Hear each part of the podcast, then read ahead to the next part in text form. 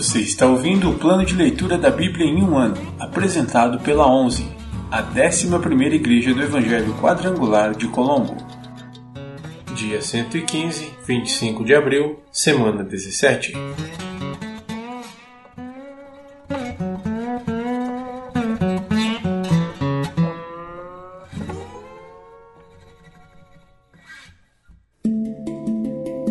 Novo Testamento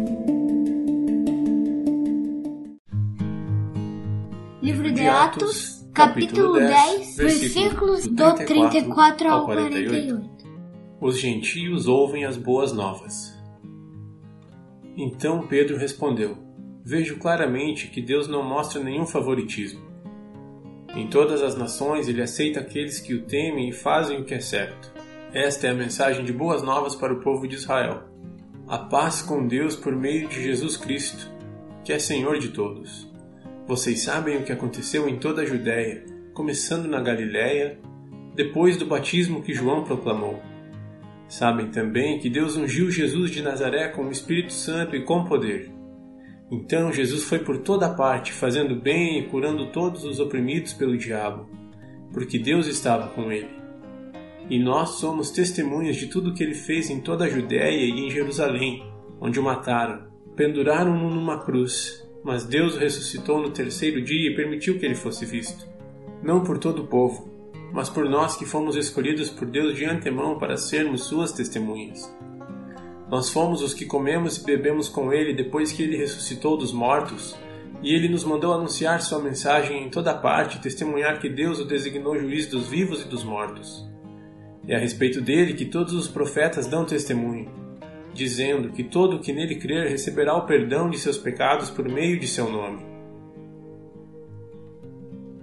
Os gentios recebem o Espírito Santo. Enquanto Pedro ainda falava, o Espírito Santo desceu sobre todos os que ouviam a mensagem. Os discípulos judeus que acompanhavam Pedro ficaram admirados de que o dom do Espírito Santo também fosse derramado sobre os gentios, pois os ouviram falar em outras línguas e louvar a Deus. Pedro perguntou: Pode alguém se opor a que eles sejam batizados agora que, como nós, também receberam o Espírito Santo? Então ordenou que fossem batizados em nome de Jesus Cristo. Depois pediram que Pedro ficasse com eles alguns dias.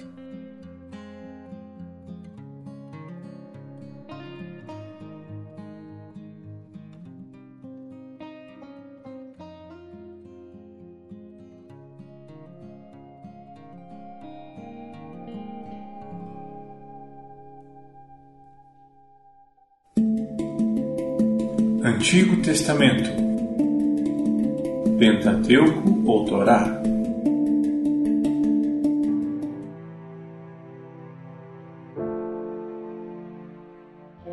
Livro de Josué, capítulo 9 Os gibeonitas se enganam Israel. Todos os reis a oeste do rio Jordão souberam do que havia acontecido.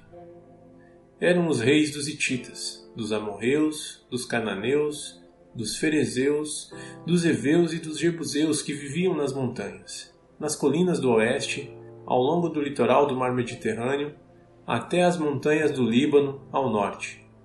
Esses reis juntaram suas tropas para lutar como um só exército contra Josué e os israelitas.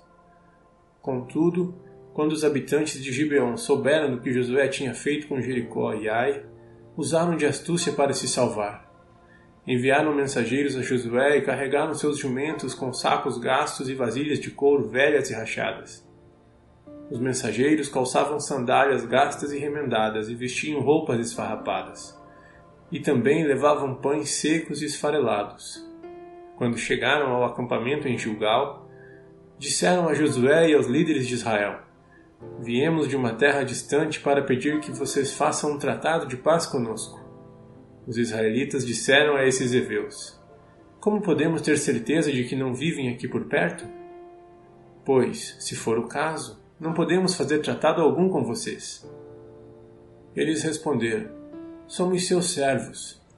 Mas quem são vocês? insistiu Josué. De onde vieram? Eles disseram: Seus servos vieram de uma terra muito distante. Ouvimos falar do poder do Senhor, seu Deus, e de tudo que ele fez no Egito. Também soubemos do que ele fez aos dois reis amorreus a leste do Jordão, Seom, rei de Esbom, e Og, rei de Bazã, que vivia em Astarote. Por isso, nossos líderes e todo o nosso povo nos instruíram: levem provisões para uma viagem longa. Vão encontrar-se com os israelitas e digam-lhes: Somos seus servos. Por favor, façam um tratado conosco. Estes pães haviam acabado de sair do forno quando partimos. Agora, como podem ver, estão secos e esfarelados. Essas vasilhas de couro estavam novas quando as enchemos, mas agora estão rachadas. E nossas roupas e sandálias estão gastas da viagem extremamente longa. Os israelitas examinaram as provisões deles, mas não consultaram o Senhor a respeito. Josué fez um tratado de paz com aqueles homens e garantiu que pouparia a vida deles. E os líderes da comunidade confirmaram o acordo com um juramento. Três dias depois de fazerem esse tratado, os israelitas descobriram que, na verdade, os gibeonitas viviam ali perto. Partiram de imediato naquela direção e, em três dias, chegaram às cidades dos gibeonitas, chamadas Gibeon, Kefira Beerote e Kiriat Jearim. Contudo, não atacaram as cidades, pois os líderes da comunidade haviam feito um juramento em nome do Senhor, o Deus de Israel. Toda a comunidade se queixou contra seus líderes por causa do tratado. Mas eles responderam: Uma vez que fizemos um juramento na presença do Senhor, o Deus de Israel, não podemos tocar neles. Temos de deixá-los viver, pois se quebrássemos o juramento, a ira divina cairia sobre nós que eles vivam. Assim, os israelitas os colocaram para cortar lenha e carregar água para toda a comunidade, de acordo com a decisão dos líderes. Josué reuniu os gibeonitas e lhes disse: Por que vocês mentiram para nós? Por que disseram que viviam numa terra distante da nossa quando, na verdade, vivem aqui perto? Sejam amaldiçoados. De agora em diante, vocês serão sempre servos encarregado de cortar lenha e carregar água para a casa do meu Deus. Eles responderam: Agimos desse modo porque foi anunciado a nós, seus servos, que o Senhor, seu Deus, havia ordenado a seu servo Moisés que desse a vocês toda esta terra e que destruísse todos os seus habitantes. Tememos muito por nossa vida por causa de vocês. Agora estamos em suas mãos. Façam conosco o que lhes parecer correto. Assim Josué livrou os gibeonitas e não permitiu que os israelitas os matassem. Naquele dia, porém, encarregou-os de cortar lenha e carregar água para toda a comunidade de Israel e para o altar do Senhor, no lugar que o Senhor escolhesse construí-lo. Isso é o que fazem até hoje. Livro de Josué, capítulo 10 Israel derrota os exércitos do sul. Adonisedeque rei de Jerusalém, soube que Josué havia capturado e destruído completamente a cidade de Ai e matado seu rei, assim como tinha destruído a cidade de Jericó e matado seu rei. Também soube que os gibeonitas haviam feito um tratado de paz com Israel e agora viviam no meio deles.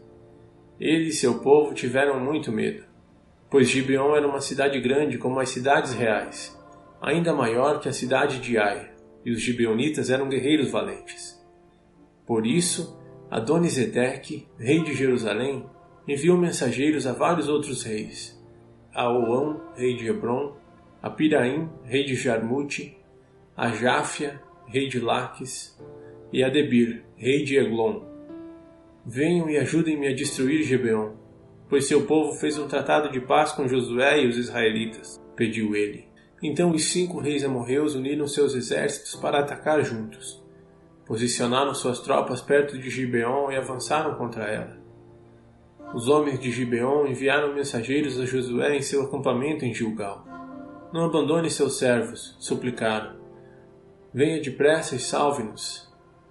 Ajude-nos, pois todos os reis amorreus que vivem na região montanhosa uniram forças para nos atacar.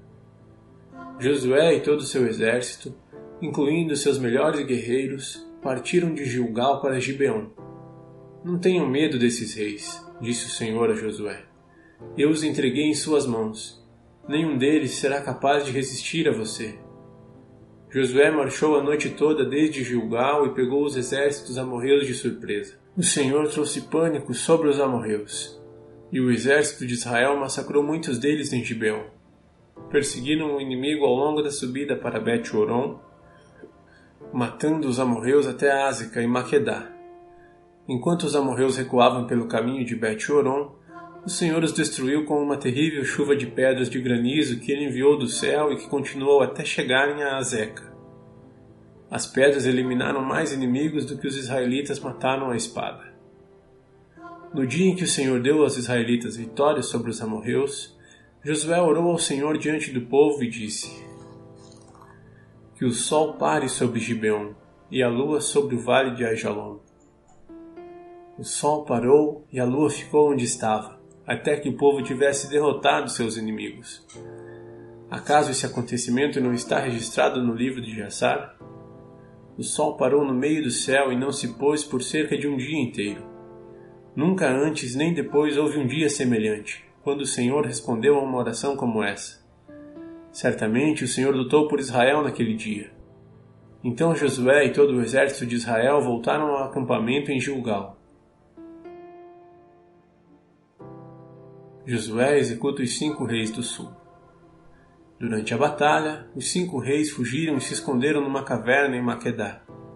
Quando Josué soube que eles haviam sido encontrados, deu a seguinte ordem: Fechem a entrada da caverna com pedras grandes e ponham guardas ali, para que os reis não saiam. Quanto aos demais soldados, continuem a perseguir os inimigos e matem-os da retaguarda.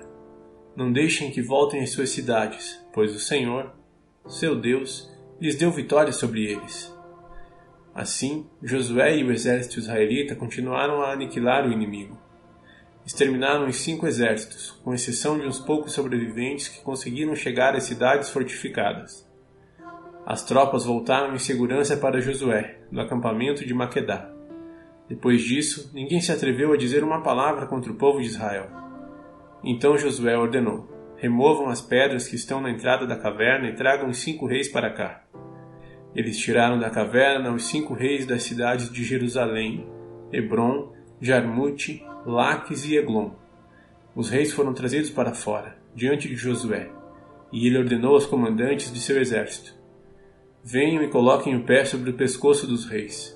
E eles obedeceram. Não tenham medo nem desanimem, disse Josué. Sejam fortes e corajosos, pois é isso que o Senhor fará com todos os inimigos que vocês enfrentarem. Então Josué matou os cinco reis e os pendurou em cinco árvores, onde ficaram até a tarde. Ao entardecer, Josué ordenou que os corpos fossem tirados das árvores e lançados na caverna onde os reis haviam se escondido. A entrada da caverna foi fechada com pedras grandes, que estão lá até hoje. Israel destrói as cidades do sul. Naquele mesmo dia, Josué tomou a cidade de Maquedá e a destruiu. Matou todos os seus habitantes, incluindo o rei, sem deixar sobreviventes. Destruiu todos eles e matou o rei de Maquedá, como havia feito com o rei de Jericó. Então Josué e todo o exército de Israel avançaram para Líbina e a atacaram. O Senhor entregou a cidade e seu rei nas mãos dos israelitas, que mataram todos os seus habitantes sem deixar sobreviventes. Depois Josué matou o rei de Libna, como havia feito com o rei de Jericó. De Libna, Josué e todo o exército israelita avançaram para Laques e a atacaram. O Senhor também entregou Laques nas mãos de Israel. Josué a tomou no segundo dia e matou todos os seus habitantes, como havia feito com Libna. Durante o ataque a Laques, Orão, rei de Gezer, chegou com seu exército para ajudar a defender a cidade. Mas os homens de Josué mataram o rei e seu exército, sem deixar sobreviventes. Em seguida, Josué e todo o exército israelita avançaram para Eglon e a atacaram. Tomaram a cidade naquele dia e mataram todos os seus habitantes. Destruíram todos, como haviam feito com Laques. De Eglon, Josué e todo o exército de Israel subiram para Hebron e a atacaram. Tomaram a cidade e mataram todos os seus habitantes incluindo o rei, sem deixar sobreviventes. Fizeram o mesmo com todos os povoados vizinhos. Destruíram toda a população, como haviam feito com Eglon.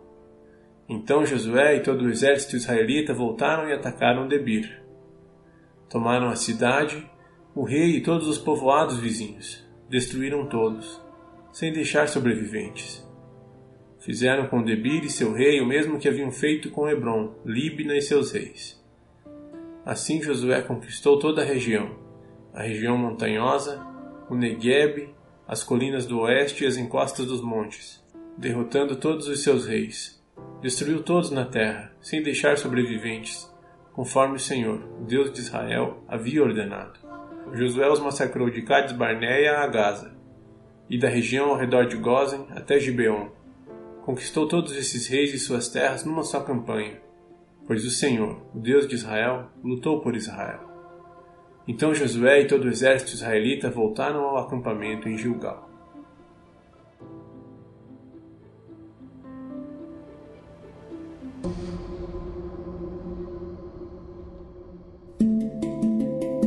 Livros poéticos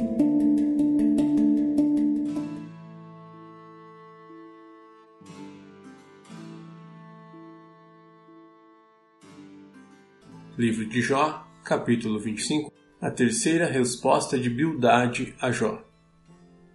Então Bildade, de Suá, respondeu: Deus é poderoso e temível, ele impõe a paz nos céus. Quem pode contar seu exército celestial? Acaso sua luz não brilha sobre toda a terra? Pode algum mortal ser inocente perante Deus? Pode alguém nascido de mulher ser puro? Deus é mais glorioso que a lua, brilha mais que as estrelas. Comparados a ele, somos larvas. Nós mortais não passamos de vermes.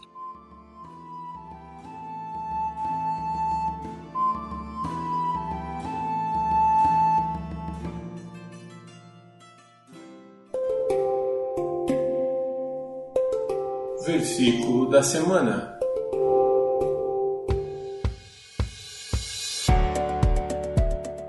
E a palavra de Deus crescia e se multiplicava.